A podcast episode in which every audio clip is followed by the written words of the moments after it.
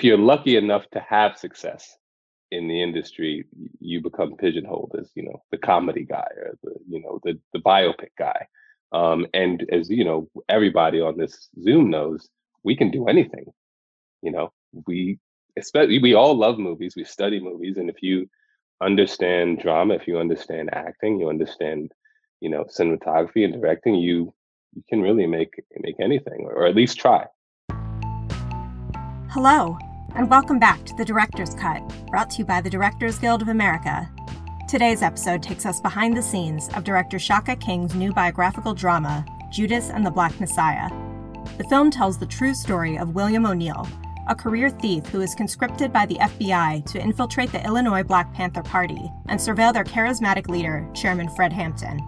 As Hampton's political influence grows, O'Neal is pushed to choose between his own freedom and bringing down a Messiah. In addition to Judas and the Black Messiah, Mr. King's directorial credits include the feature film Newlyweds and episodes of the series Shrill, High Maintenance, and People of Earth. Mr. King spoke with DGA past president Taylor Hackford about filming Judas and the Black Messiah in front of a virtual audience. Listen on for their spoiler filled conversation. Good evening. I'm Taylor Hackford, and I have the pleasure tonight to introduce Shaka King, the director and writer and producer of Judas and the Black Messiah. Uh, a very complex, very strong film, which, by the way, I love, and that's why I'm here. I, I want to uh, express my passion. I don't think there's anything wrong with that. I hope that all of you out there have seen it. If you haven't, you better see it uh, because I think it it uh, it's crying out as a piece of art to uh, to us to uh, look at a period of time in our history that uh, you know we are all subject to the media and what the media says about us as a people and, and communities. And in this particular time, which is the time when I was in the Peace Corps and then came out of the Peace Corps, and this is, uh, you know, in the mid 60s, 68, 69, that area. Um, you know, the, the Black Panthers were painted in a particular way. And uh, in this instance, Shaka has gone back and rewritten history, put a filter on it, and basically a magnifying glass and telling us uh, what we didn't hear. Um, so uh, let me start um, with asking you, Shaka, because this is a passion project, how this came about, um, why you decided to go this direction. I want to just say, you know, uh, uh, you know, I've checked your credits, and you know, you've written comedy. You made a, a pre a feature before this, which was a dramedy. you know, so people would normally say, "Well, that's where he's that's where he goes." Uh, what drew you to this? Well, first of all, thank you uh, for the kind words, and that you. I'm glad you like the movie, and thank you for doing this. Um, the movie came to me from the Lucas brothers. Uh, comedian comedy writing duo, and they, you know, asked me if I was interested in making a movie that they call The Departed Inside the World of COINTELPRO about Fred Hampton and William O'Neal. And when they laid the pitch out there like that, it just completely made sense to me. I could see the movie instantly. And I recognized, you know, the cleverness of telling the story that way because, you know, I understood there was no way you were going to make a movie about Fred Hampton, um, or even the Black Panther Party. I think that was just a straight biopic. Um, you know, not. I mean, put his politics aside. It was just the name recognition um, wasn't large enough for us to walk into, you know, a meeting with a bunch of studio execs and say, "Hey, we want to make this movie about Fred Hampton." Would have said, "Who who is that?" You know, and so I recognized that, especially you know, coming off the heels of Black Panther, um, and just, you know, I remember going to see that movie in the theaters and audience members showing up in berets and leather jackets, and so there was a synergy there um, that was very obvious to me, uh, and I knew that if we kind of couched it in genre, we could we could get it made. Um, in terms of, you know, what um what sort of made me think I could tell this story. The truth of the matter is, even though I'd been writing and directing comedy for several years, my the movies I like to watch are crime dramas specifically crime dramas of the 70s. Those are my that's like my comfort television, you know. Um, and so I study those films. I love those films. I always had a desire to, you know, make something akin to those. Um, but I recognize the impediments that existed just because, as you know, they typecast. You know, if you if you're lucky enough to have success in the industry, you become pigeonholed as you know the comedy guy or the you know the the biopic guy. Um, and as you know, everybody on this Zoom knows, we can do anything. You know, we especially we all love movies. We study movies, and if you understand drama, if you understand acting, you understand, you know, cinematography and directing, you you can really make make anything, or, at least try.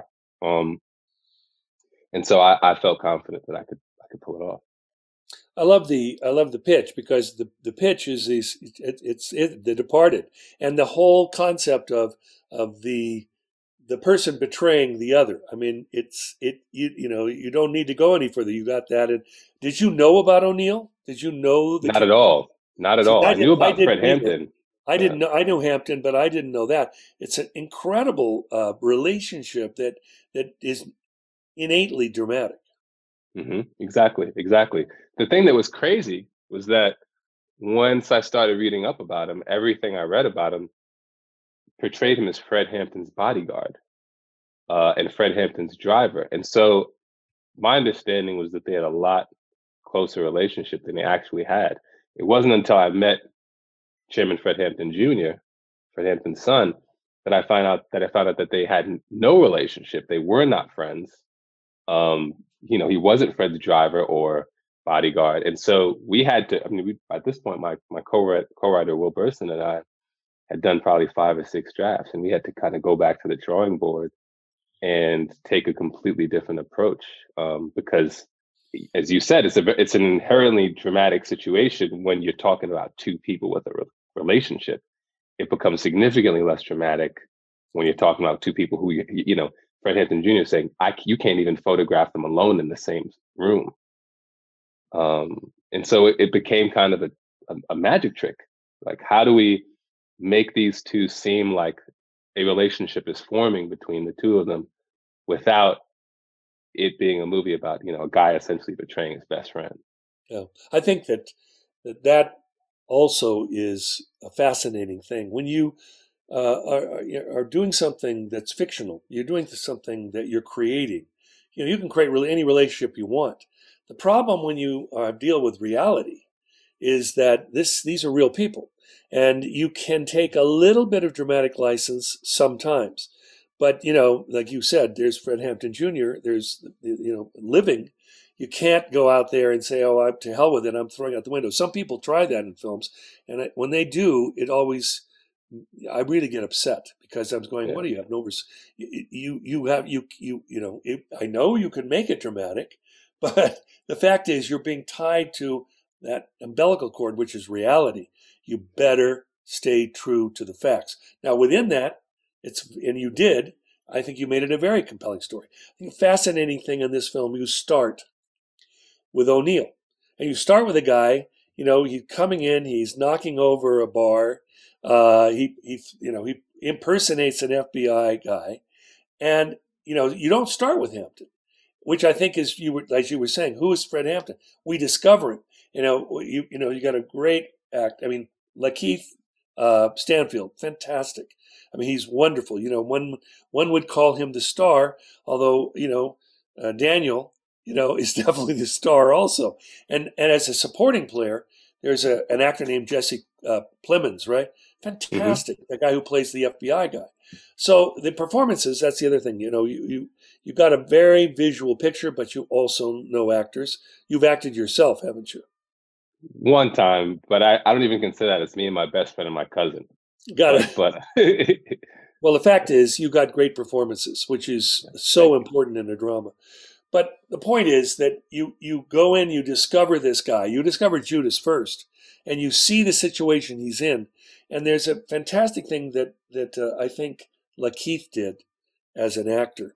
He's he, he's without power. he's he's there. He's he's certainly got guts. He goes to knock this place off. But at the moment that Jesse Plemons grabs him and gets him and presents him, you know, you can you impersonated a federal officer, you're going to jail for a long time. Or you can do this. And now we're led into we meet. So I think that I'm I'm complimenting you on this on the structure because we meet the Judas first, and now he brings us to the Black Messiah, and we yeah. discover. Um, let's talk about. I, I'm I'm saying that you've got great roles here. Let's talk about casting, because as you know, you know we all have to cast the people that fit a role. Sometimes great actors just don't fit the role, and they say, "Ah, oh, but I'm really great." Yeah, you are, but you're wrong for this role. Yeah. Um, so let's talk about those three actors, and then we'll talk about Dominique also. But let's talk about those three actors and how you well, found. The truth of the matter is, you, you should ultimately lump Dominique in because the truth is, I wrote it for the four of them. Oh, you did. I from the time I was writing the screenplay, I saw Daniel, I saw Lakeith, I saw Jesse, and I saw Dominique. And I actually, before we went to the studio, before we went out to pitch to the studios, we had Daniel, Lakeith, and Dominique attached. Jesse came really late. I wanted him attached early, but we just had a difficult time tracking him down. And it wasn't until we were about two weeks out from shooting that I, I got a hold of him. Um, You're kidding. He came in that late. Yeah, wow. he came really late. Came really late. Um, well, that's fantastic. I mean, yeah. in a way, I was, I could, I was ready to give the casting director all this credit. You already,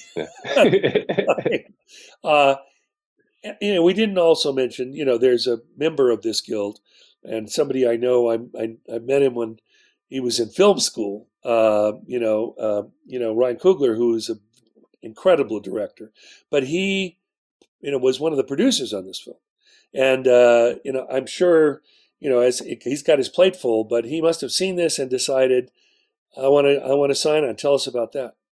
So he and I have been friends since Sundance 2013, uh, where myself, Ryan, and his wife and producing partner Zinzi were snowed in uh, in, Utah. And so we stayed in touch over the years. And uh, I think it was summer 2017.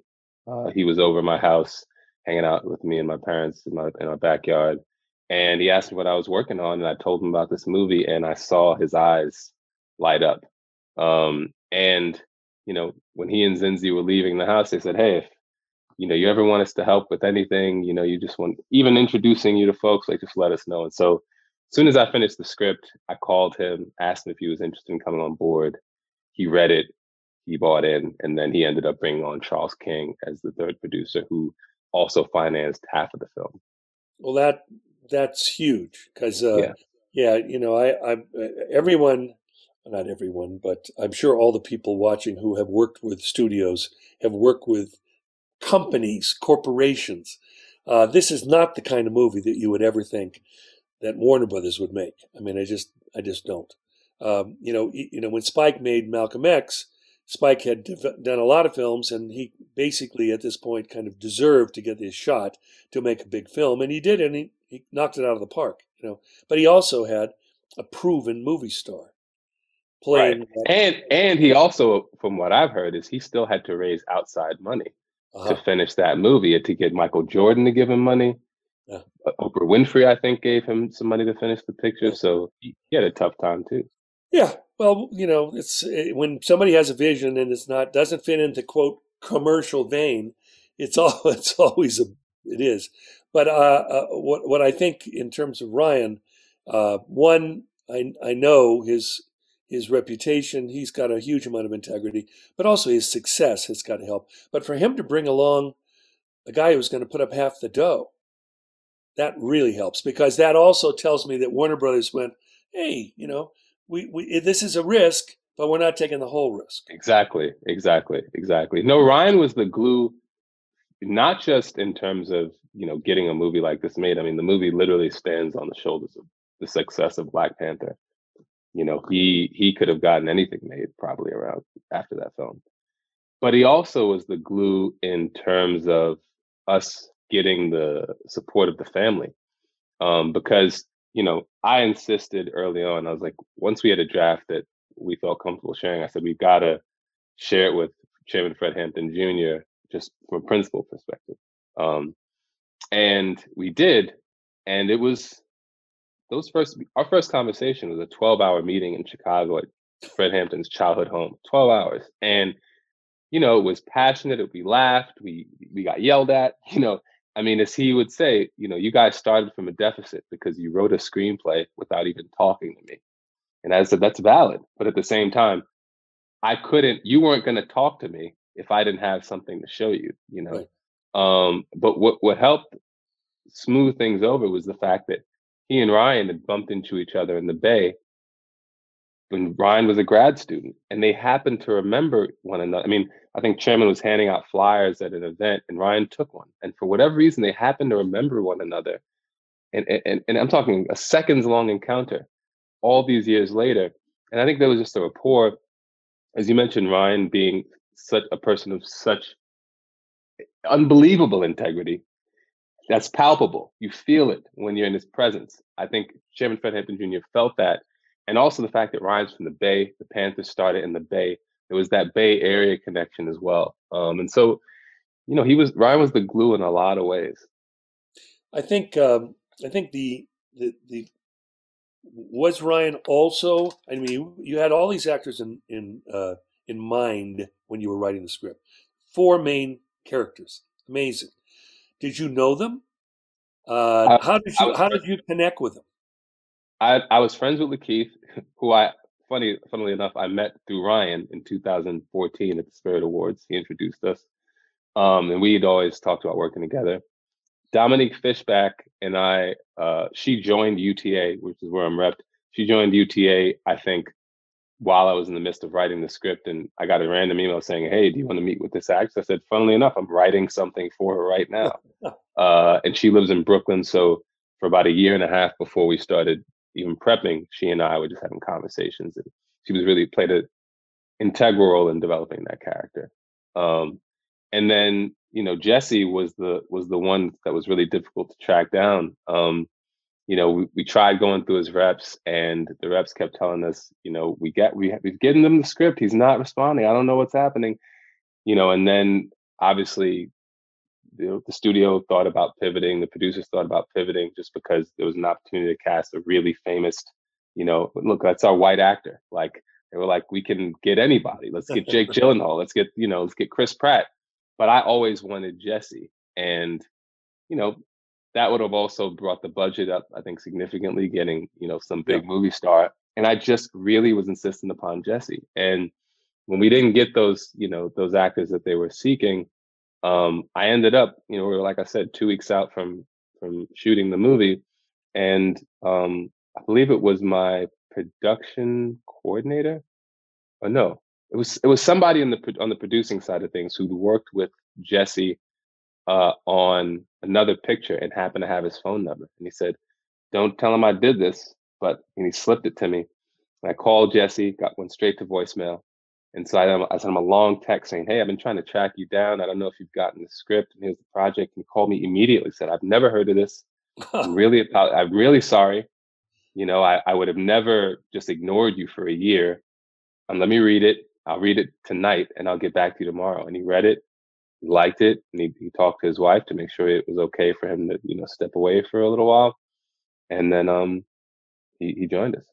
I think that's, you know, th- this is a great lesson just to all filmmakers, you know, you, you, you, we, we work in a system where you send a piece of material to an agent or a manager and you trust that they're going to send it on. But of course, what they're thinking is, you know, is this a bona fide offer? You know, is there, how much money is involved? And, and, the words that come back many times, well, we just couldn't get a hold of him, or it's not for him, or what, and you don't really know. Whether you don't know if they've ever seen it. Have they ever? You don't even know if they've read the thing. No, no, and that's why it's crucial. And this is what I think is so fantastic about your vision. You had this in mind. You had an actor in mind. They were, you know, I'm sure the studio was saying, "We can give you better. We can give you big names." And this time, you you stayed with your vision. But you know, two weeks out, that's yeah. tough. So yeah. uh, when you hear stories like that and they come true, but of course it's a powerful thing to talk to an actor and say, you know what, I wrote this role with you in mind. I mean, what actor can say no to that? Right. They'll at least read it. You know. Yeah, yeah, No, it's fantastic. Um, and and uh, you know the the the process of Chicago, which is a very unique place. I mean, you're are you originally from New York? I know that's where you From, live. yeah, yeah, I'm from Brooklyn, born and raised. You are. So you know, we, we- and I'm from the West Coast. You know, you- but you got you know the stink of Chicago in this movie, in the bones. It's there. It's important to have because Chicago is a unique place, and that was you know Fred Hampton's stomping grounds. That's where he was, and I loved I loved your use of of that city. Um, Well, I should tell you, no, I, let, I should let you know we shot in Cleveland. well, you know but what? you know, we we did we did. I mean, it was for the tax credit. We we we scouted west side of Chicago. We wanted to shoot in the west side of Chicago desperately. It broke my heart not to shoot on the west side of Chicago because it has a very specific look. And the west side of Chicago is in some ways trapped in a time warp, even though you know there's been a lot more development than there has in Cleveland. The great thing about Cleveland is it is truly trapped in a time warp.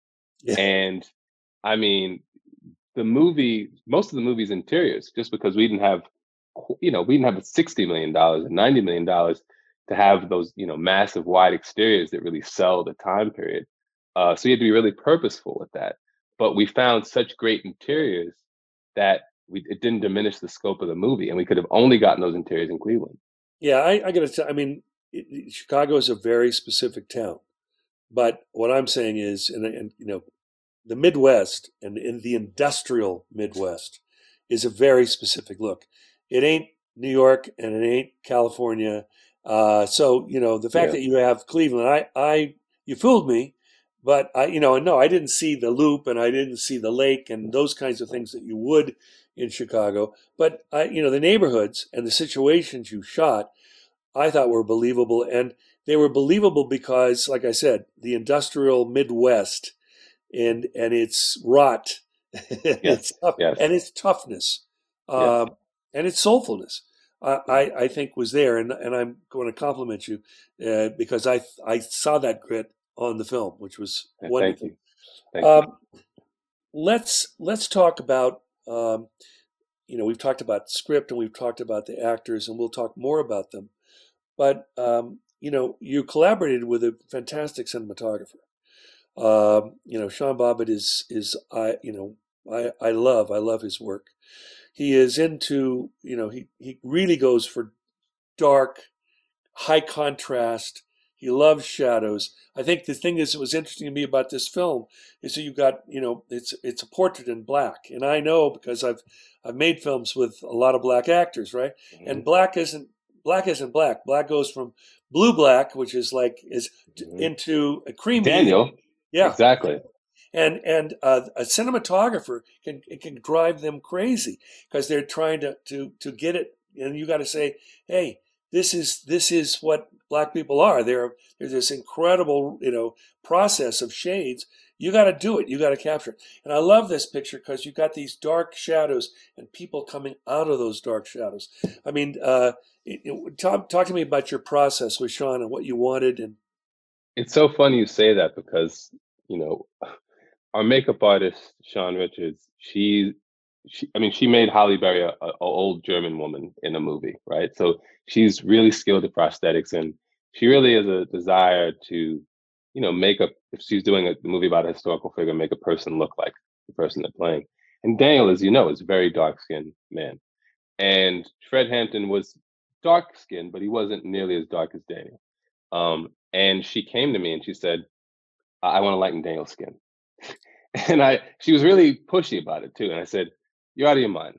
First of all, I'm not taking six hours uh, in the morning to, to put this man in the makeup chair every day. Second of all, his skin is iridescent. It's the it's one of the it's he has a lot of gifts as an actor. He's one of the best actors in the world. But he the way that his skin reflects light. And Sean and I, Sean Bobbitt and I talked about this, just like because he he shot Daniel, you know, in Widows, and we just love how his skin takes to light, and it, you know, to so we wanted to really, like you said, the beauty of those different shades of brown, you know, against these pastel backdrops that we found in in in, in Cleveland.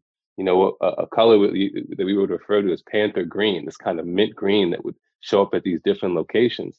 You know, and and Sam Lisenco, our production designer, he just did a masterful job of you know finding these locations that kind of acted as a canvas, and against the canvas you had these brown tones of skin, and our costume designer just adding color, earth tones, you know, and, and just dots of color to create this almost kaleidoscopic, you know, just image.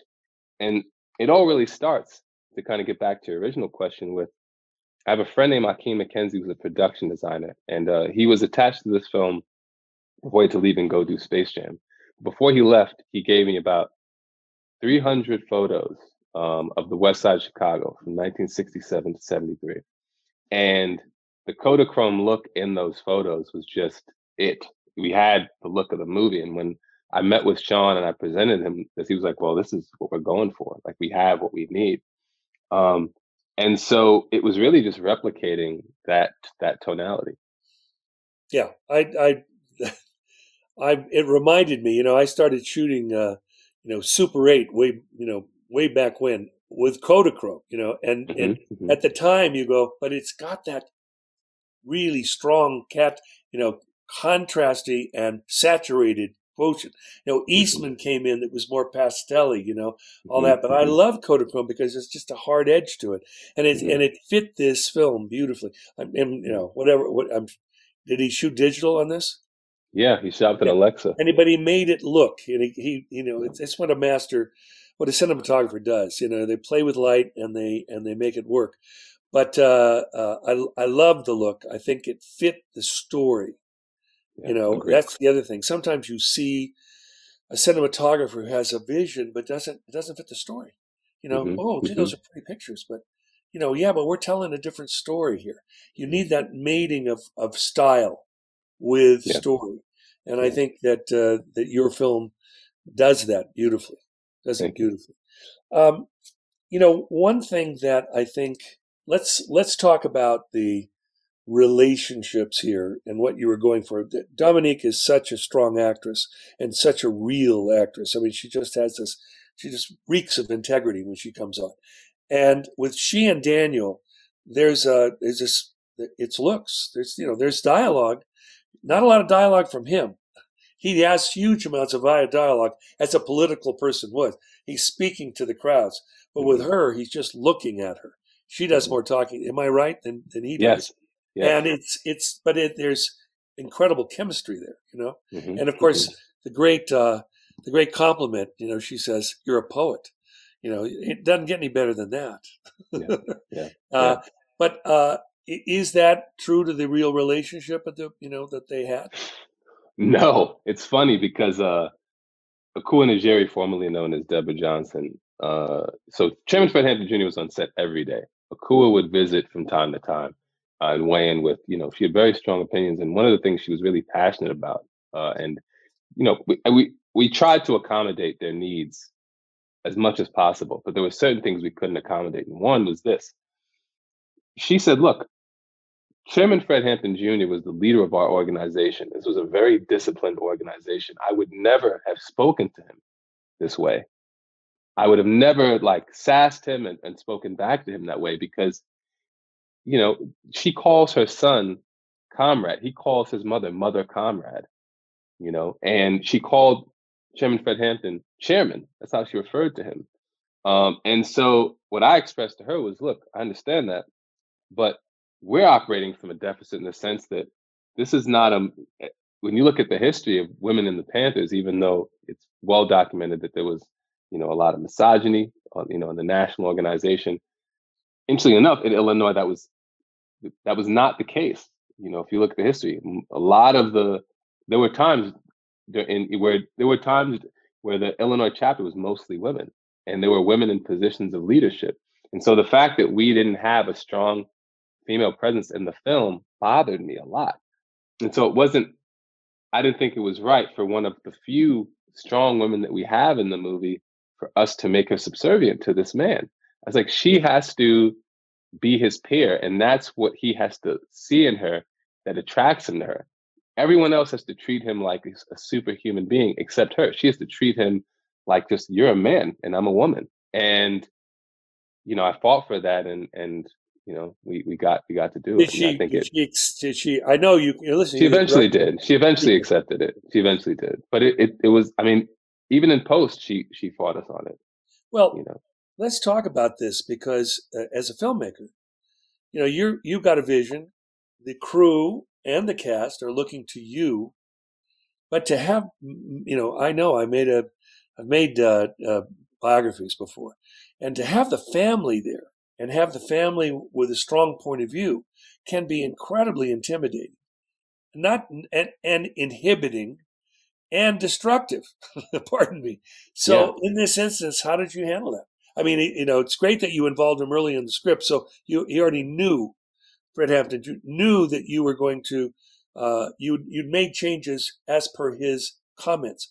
That's a big step. But did was there times when things stopped? It was a it was a challenge for us throughout the shoot. Uh, post not so much, but you know he he read a bunch of drafts before signing on, um, and you know it, it took a year about a year and change of us building a relationship before he agreed to come on set. In fact, he turned us down during our right before we started shooting, and Ryan we shot the first week, and Ryan flew back to Chicago without telling me and brought the dailies so he could see the dailies and he was loving everything. And then one scene came on, and he was so upset with something we'd done that he said it, it was perfect. He said, "Okay, if you guys are doing this, I got to be there to make sure shit like this doesn't happen. So I'll come on board." And he flew to you know he flew to Cleveland, and, and he was there for the duration. And every day it was it, you know the changes that he'd want to make would range from things that you know were seemingly innocuous to changes he wanted to make that were like tectonic shifts to the production. And I would try to. We had a we had a you know we had a protocol. I was busy working with the crew and the actors. We had three assistants uh, who would be by Video Village, talking to him, and the producers as well. And either the assistants or the producers would basically act as go-betweens between the two of us and say, "Well, Jim and Fred would like you to take this in consideration and, and you know this and i'd say okay uh, let me think let me see if i can kind of you know pull off a sideways move here. And it was good training for just like dealing with the studio once the movie was finished in terms of how do you accommodate your collaborators desires and needs and still satisfy your own. Um, and in a lot of ways it was no different than working with the studio with the producers when we had a disagreement. The difference being they have an understanding of how movies work, and he was learning how movies work on the fly. And so there's some there were things he'd sometimes ask us to to change that he wouldn't understand that well we already shot that this way and we can't go back and alter that you know um, but there were other things there were things that we shot that we had to change in post you know and and were expensive uh, but he was adamant that, that that you know we go this route, and ultimately, in those instances, I'm glad we did because he was right. Yeah, listen, uh, in all film, the last rewrite takes place in the editing room. Mm-hmm. You know, you you can work on the script, you go out, you shoot it, you do all the things that are there, and then in, you know you get in and you start composing the the actual finished product, and you feel that oh, you know, as much as I did this and it was my personal vision, these things didn't work or did work and we've got to make adjustments. And that finesse, I think that most people never know, that audiences never know the finesse that you can do in the editing room to make things work. That and at the same time, you don't want them to be jarred. Oh, gee, there's something happening. No, it's got to be smooth, and right. you got to be able to do it. But you can make real changes, uh, and that's one of the the joys of filmmaking. You know, every every part of the process, every step is nuanced and and has huge hurdles, but you can always kind of deal with it and make mm-hmm. you know make those adjustments that make the film better. Mm-hmm. Mm-hmm. You know, it is. Um, I want to let, us talk. You know, one of the things about this film that I think was a choice, definitely. Um, you know, because I, you know, I as I mentioned, I graduated from college in 67, I went in the Peace Corps in 67, 60, I mean, 68, 69 in South America. So this period of time was the flowering of, of Black Power. You know, I mean, it was a very intense time. And there was a style of speech that was very specific, and you did it here. And and I, you know, the fact is, it's it's it's one of those things where you start watching the movie if you're not familiar, and I'm sure that there's a there's a lot of people, whether they're black or white, that go, "What?" You know, and at the same time, it's one of those things where you, if you work at it, if you're in it, then pretty soon it becomes clear. But you didn't uh, clean it, smooth it, make everything, you know, uh, uh, you know, uh, kind of in a middle ground. I think that their their their dialogue was unbelievably authentic, and that was a choice, right? Yeah, I mean, it wasn't even a thought. I started out as a as a, screenwriter. You know, the first thing I started out, I got into filmmaking from writing short stories, and um, you know, I've always felt very comfortable writing dialogue. I've always felt good, like I was good at it, good at hiding exposition at it, and good at capturing how people really talk. And you know, even I'm 40 years old, but I've been a fan of old, you know, movies and music, specifically music um, from that era my whole life, and consumed it since I was a teenager. Uh, and so, I, it, it, it, it wasn't something. I, it wasn't like I had to think. I just, I, I knew the era I was writing, and I read so many books when I was a kid, and you know, that were written by like, you know, Richard Wright and James Baldwin and, and you know, Ralph Ellison and um, you know, Iceberg Slim. And and and so I I I just understand that that speech and I have a secondhand and it's just I just know it, you know? And so I felt very comfortable writing that stuff. How was it, you know, you, you got Daniel, who's basically uh, an Englishman, you know, I mean, mm-hmm. his family's mm-hmm. from Africa, but he's an mm-hmm. Englishman. Mm-hmm. And he's coming into, it's not like he's doing that straight mid Atlantic accent or trying to, I mean, he's doing that. We're talking about this very specific dialogue. How yeah. was that for him? I mean, was he, I, you know, obviously it was brilliant because he did a brilliant job, but it mm-hmm. couldn't have been easy.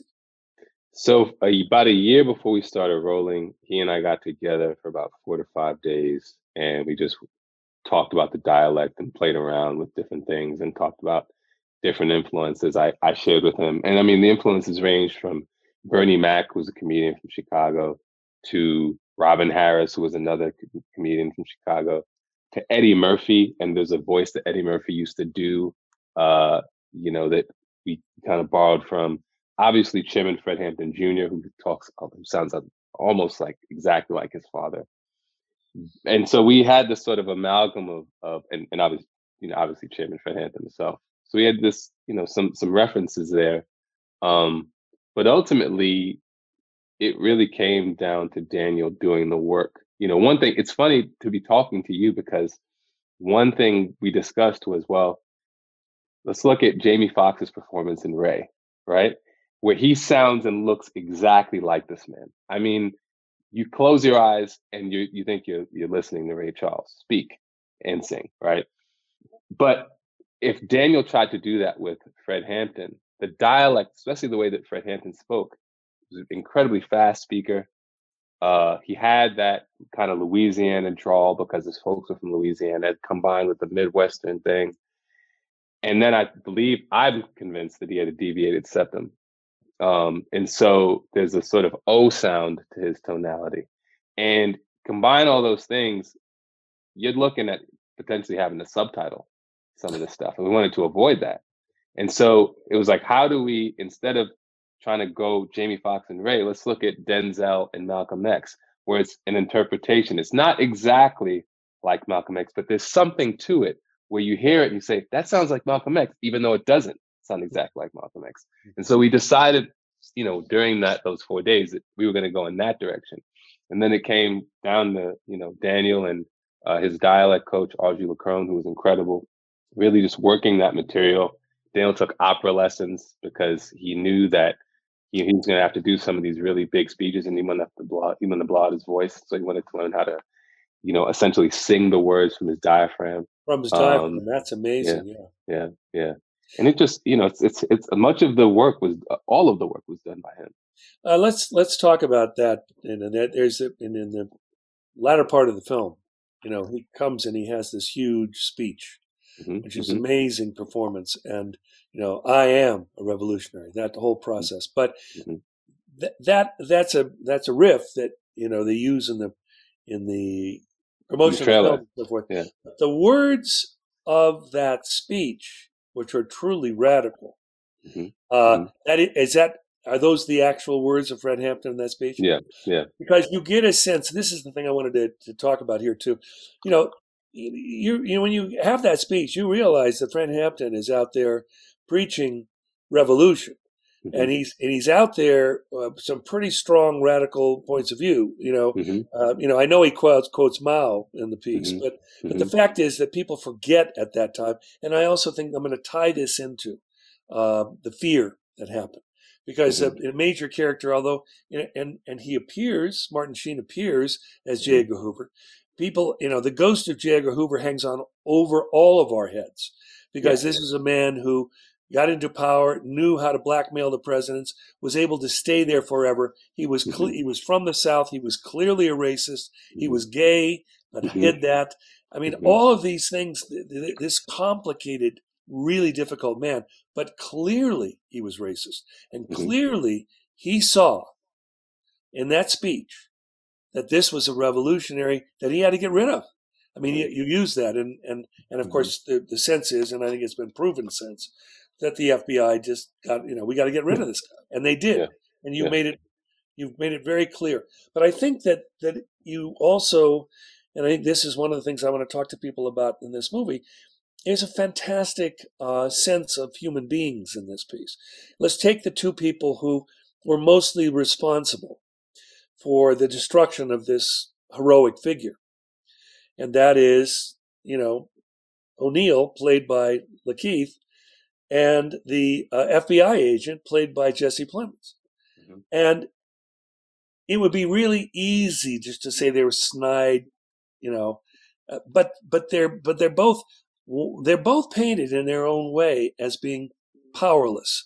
Now, Jesse, as an FBI agent, is definitely, uh, you know, he's playing. He's, you know, he's he's he's playing and punking out, uh, you know, O'Neal.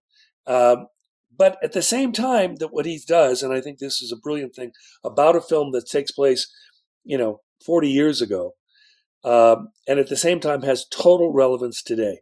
There's that sequence in there where you meet this FBI agent who tells you he went to Mississippi and he was dealing with some really bad cats and they were white and there was the Ku Klux Klan and he brought them, he put them in jail, he brought them to justice. You think, God, this guy's okay. He's, you know, and at the same time, then he turns it. And what he's saying is, this guy Hampton and the Panthers are bad people. They're the same thing as the Klan. And he's, and, and you hear it. And what I immediately drew conclusions to was today, you know, these Black Lives Matter people are out rioting in the streets, and these white supremacists over here, you know, they're both bad, you know, or there's, you know, as the, as our former president, Bad people on both sides. yeah, Yeah. oh, no, he said they're good people on both sides. That's right. Good people on both sides. Right. know, even the- even worse. yeah, but but here we are looking at um, something that happened, quote, historically, and you get the fear, uh, and you can hear uh, J. Edgar Hoover justifying in his own mind, "I got to get rid of this guy because there could be a revolution here." These these, uh, I mean, he had his own feelings about Martin Luther King, and Martin Luther King was powerful and had. Well, I think I think the thing that J. Edgar Hoover probably feared most was the fact that the Panthers were feeding kids, and that that was successful because I think he recognized if they're they're gonna they're they're gonna get support of people, and when they get the support of the people, the people are gonna start questioning. Well, hey, how come the government's not feeding my kids, and how come they're taking money out of my check and they're not really doing it for me? Right. And so I think that's what ultimately made the Panthers the greatest threat was that they they were essentially brilliantly looking to replace the government Yeah. because the government wasn't doing what they said they were going to you know what they were supposed to be doing I was going to. I told you earlier. uh, You know, I was a reporter in for public television. I interviewed Huey, Huey Newton, and a, and a, just him and me on the whole show. Fascinating because he was, you know, he and Bobby Seale, you know, created that party, and they're very strong, very smart guys. Mhm. Um, but as as the government thought, very dangerous people. You Mhm. know, for Mhm. that same reason. And I think that there that what you've done with this document of a historic situation is at the same time for those people who really want to just it's not so hard to look at our situation today and realize that there's real relevance here. I mean, I feel. Yeah, I, I agree. And it wasn't so much something I set out to do intentionally. I did notice overlap. Like there's certain scenes. I remember when we were writing the scene where um the Panthers go and visit the young Patriots and it's revealed that there's Yeah. that their symbol is the Confederate flag. I said, this is something that's interesting to just put forth today, you know, because uh, so much has been made of that flag and you hear poor white southerners, you know, not even poor white southerners, just like white southerners saying, well, I'm not racist, that just represents, you know, my culture. And so the fact that those same that same ideology existed then and those individuals in the young patriots it's funny i, I did an interview earlier today where um, the reporter described them as white supremacists and i said they weren't white supremacists and he said well they, they, they, they come off that way in the meeting i said no they don't No, they don't. said, no, they don't. Not at all. No. But the iconography is so strong. You Well, know? the, I think that, that the iconography is, and and that's the thing. You know, for Black people, that flag, you know, represents means a very different thing. Means But a very but different guess thing. but guess what? Fred Hampton walked into that meeting, and Mhm. there it is on the wall. And he, I think that was one of the strongest scenes. Here's a guy who should have said, you know, you know, but he didn't. He That's his power. That's was his that's power. his that's And- one of his gifts. Yeah, and finding he, points and of interest. You know. and he succeeded. See, that's the thing. He succeeded in that Rainbow Coalition. It's fascinating, fascinating film. Um, you know, you made a, a feature before this, Mhm. uh, a little feature. What was the budget? Three hundred thousand dollars.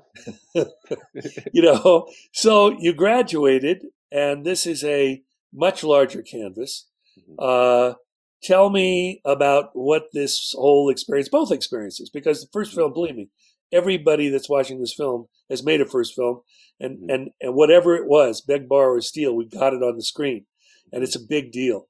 Um, and now you've done this. What what are those two processes aiming towards? What now this that you've done it and i know you're still in the middle and i hope you know really sincerely hope that it's recognized. You know by the way you've done it it's on the screen and i think the respect is going to come from the people who watch it. Awards are awards and we all know that that's a nice thing uh, Mhm. but it's also bull- you know because Mhm, there's mhm. also great films that never get any awards Right. uh, we we all know those but right now what is this process taking you to and where is it going to lead you to You know, I, I just want to make whatever I want to make cinematically. That's it. You know, I I I love comedy. I still love comedy. I, I love crime movies. I I have interest. There's something I want to do that I'm kind of an idea that I've been tinkering with the last few weeks before you know this this press run started. That's the uh, the best way I can describe it is tonally. It's kind of like my favorite kind of cinema right now, which is Korean cinema, which Yeah. is toneless agreed there's the, the, the there's the, the tone is whatever the director wants to do in the moment and i love how brave that filmmaking is and i want to try that Yeah. you know Well, yeah. I, I, t- I totally agree with you. There, there, they, there's a boldness, there's a fearlessness to try things. You would, if you, if you said this is what it's going to be, you go what? exactly And then you watch it and you go, that works. Yeah. Uh, or I'm touched, or it's really powerful. Uh, and So I- or all in the same movie yeah, yeah, yeah. It's You know. it's bold. It's bold. Um, well, listen, I really appreciate the time. I hope that we have a big audience watching from the DGA. It's this film really deserves to be seen. Please watch it, and uh, you make your own opinions. But you know, make sure before you vote, you've seen at least this film too. I really, I'm, I, I'm urging my my brethren out there. You know, I love this guild, and uh, and I think that you know this is a different audience. I've tried to make this about a, a filmmaker, and we're and I think he's you know you've been incredibly articulate, and and your journey, and which many of us have taken, uh, is very specific, and uh, I just congratulate you for getting this on the screen. I know it wasn't easy. thank you taylor i appreciate it a lot thanks for doing this i really do really appreciate it Cheers. Thanks for listening to another DGA Q&A. If you'd like to hear more, The Director's Cut is available wherever you listen to podcasts. Stay tuned in the coming weeks as we bring you discussions of films from Radha Blank, Tara Miele, and Gerard Bush and Christopher Renz. And be sure to subscribe, rate, and review. We'd love to hear your feedback, and you can help fellow film buffs find the show. Thanks again for listening, and we'll see you next time. This podcast is produced by the Directors Guild of America. Music is by Dan Wally